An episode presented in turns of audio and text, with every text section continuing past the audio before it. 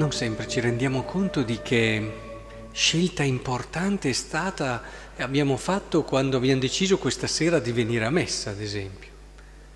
Che scelta importante, che scelta forte della vita che abbiamo fatto.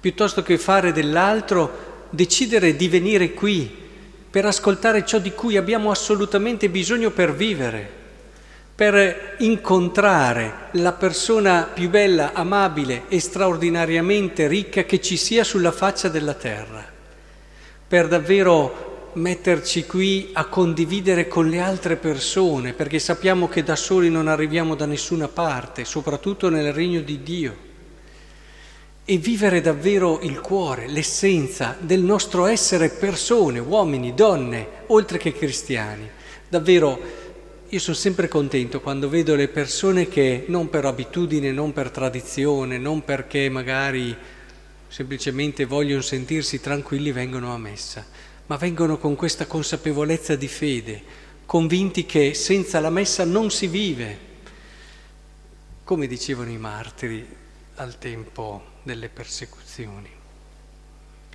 Oggi in modo particolare veniamo a messa per riscoprire una dimensione essenziale del vivere.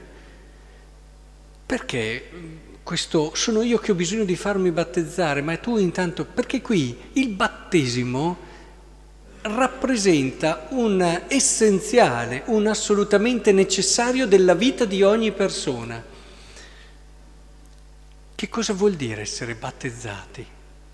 Ci avete mai pensato, oltre a quello che il catechismo vi insegna, diventare figli di Dio, membri della Chiesa, Tempio dello Spirito Santo, viene tolto il peccato originale, tutte cose giuste, ma entriamo nell'anima di tutte queste cose.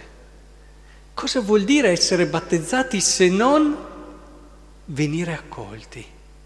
È quello che succede a Gesù.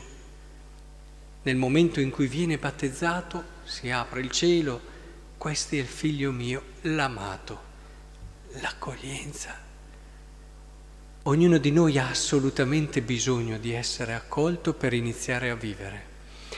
Non basta nascere, non basta nascere. Uno diventa figlio nel momento in cui è accolto dai suoi genitori.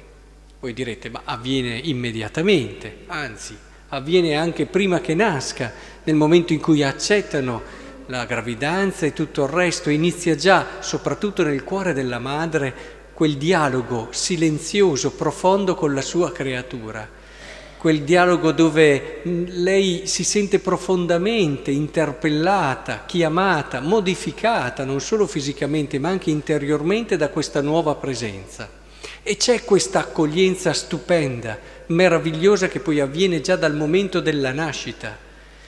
E, e badate bene, che uno diventa figlio nel momento in cui è accolto da qualcuno, dai suoi genitori o per alcuni eh, c'è una storia un po' più travagliata, un po' più difficile, ma che però non eh, perde tutto il fascino del, della ricerca d'amore. Non so se vi siete mai chiesti come mai a volte ragazzi che hanno scoperto di non essere eh, con i loro genitori, eh, che li hanno generati, eh, biologici, ma essere con genitori adottivi, hanno sentito il profondo bisogno anche di andare a cercare chi li aveva generati, ma perché questo ce l'abbiamo scritto dentro, perché si insinua in loro il timore del non essere stati accolti all'inizio della loro vita e hanno bisogno di confermarsi che non è così, perché io nel momento in cui ho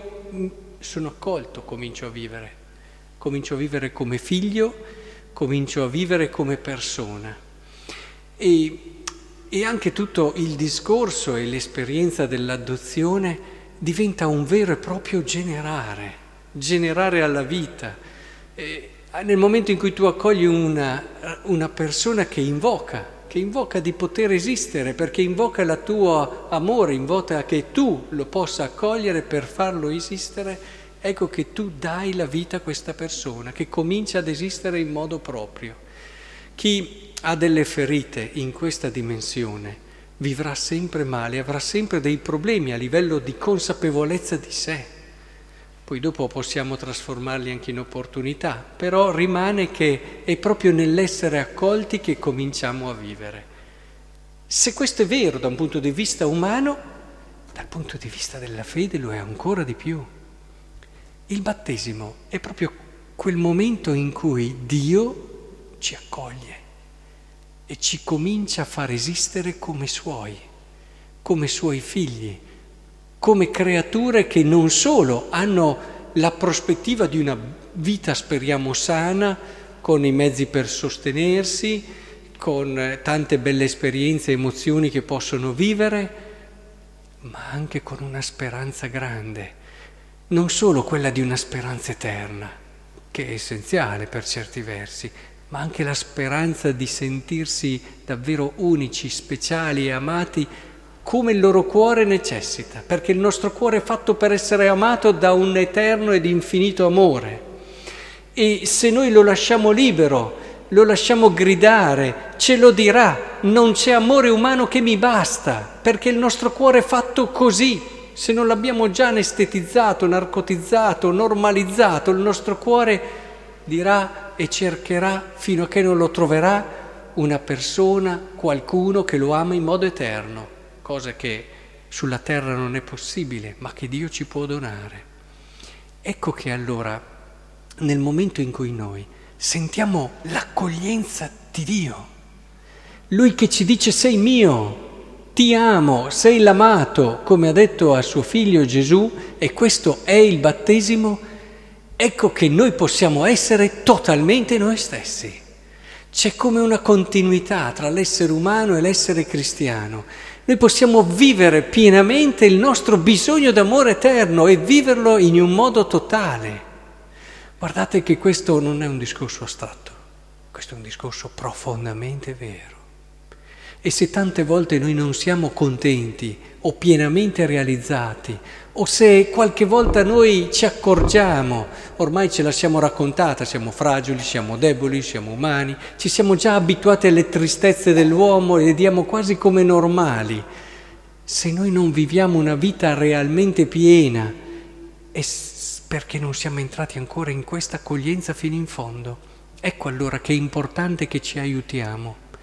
Il battesimo è avvenuto per molti finché eravamo piccoli e già è importante che nel nostro vivere insieme come comunità noi facciamo percepire all'altro l'accoglienza di Dio. E glielo facciamo percepire con quello che è l'accoglierlo umanamente, ce lo siamo ripetuti tante volte. Provateci, non vi immaginate come si vive meglio, non vi immaginate quanto sarete più felici a guardare le cose belle che ci sono negli altri, prima di tutto. Non ho visto persone così tristi, così acide, così chiuse in se stesso come quelle che non riescono a fare questo e mi fanno soffrire. Ho compassione per loro, perché non vivono una bella vita. Guardate le cose belle, guardate le cose grandi che ci sono negli altri. Quando vi viene automatico andare sul difetto, beh, fermatevi e poi eh, ancora ci sono ricaduto, Signore aiutami. Venite alla messa se volete essere aiutati in questo stile, la messa aiuta tantissimo. E guardate le cose belle, accogliete prima di tutto l'altro, sempre, qualsiasi altro, anche quello che viene definito dal mondo un mostro, accoglietelo. Con questo non si vuol dire che si giustifica il male, eh? è due cose che sono su due livelli diversi, però partite sempre da questa accoglienza. Ed è proprio così che costruirete quell'essere uomini vostro e degli altri che costruisce una vera comunità. E dobbiamo più che adesso pensare, immaginare chissà cosa, pensare a quelli della nostra comunità. È importante che tra di noi ci accogliamo e facciamo sentire all'altro come Dio lo accoglie, come Dio ha un fremito interiore tutte le volte che pensa a Lui. Facciamoglielo sentire col nostro sguardo, facciamoglielo percepire col nostro amore, che possa comprendere che quello che ha vissuto nel battesimo non si è esaurito là, ma è un inizio che continua per tutta la sua vita. E questo ci porterà davvero a crescere, anche a vivere. Avevo una persona a cui ho consigliato spiritualmente di impegnarsi su questo, guardare il bello. Cioè, una delle cose che io ero sicuro che andava così, perché è così, che mi ha detto dopo che per mesi si è impegnata, è cresciuta, è migliorata, una persona che criticava tantissimo, eh, ha detto ma lei non si rende conto Don di quanto sto meglio, di quanto vivo bene, di quanto sono più felice e sereno. Lo sapevo, lo sapevo che era così.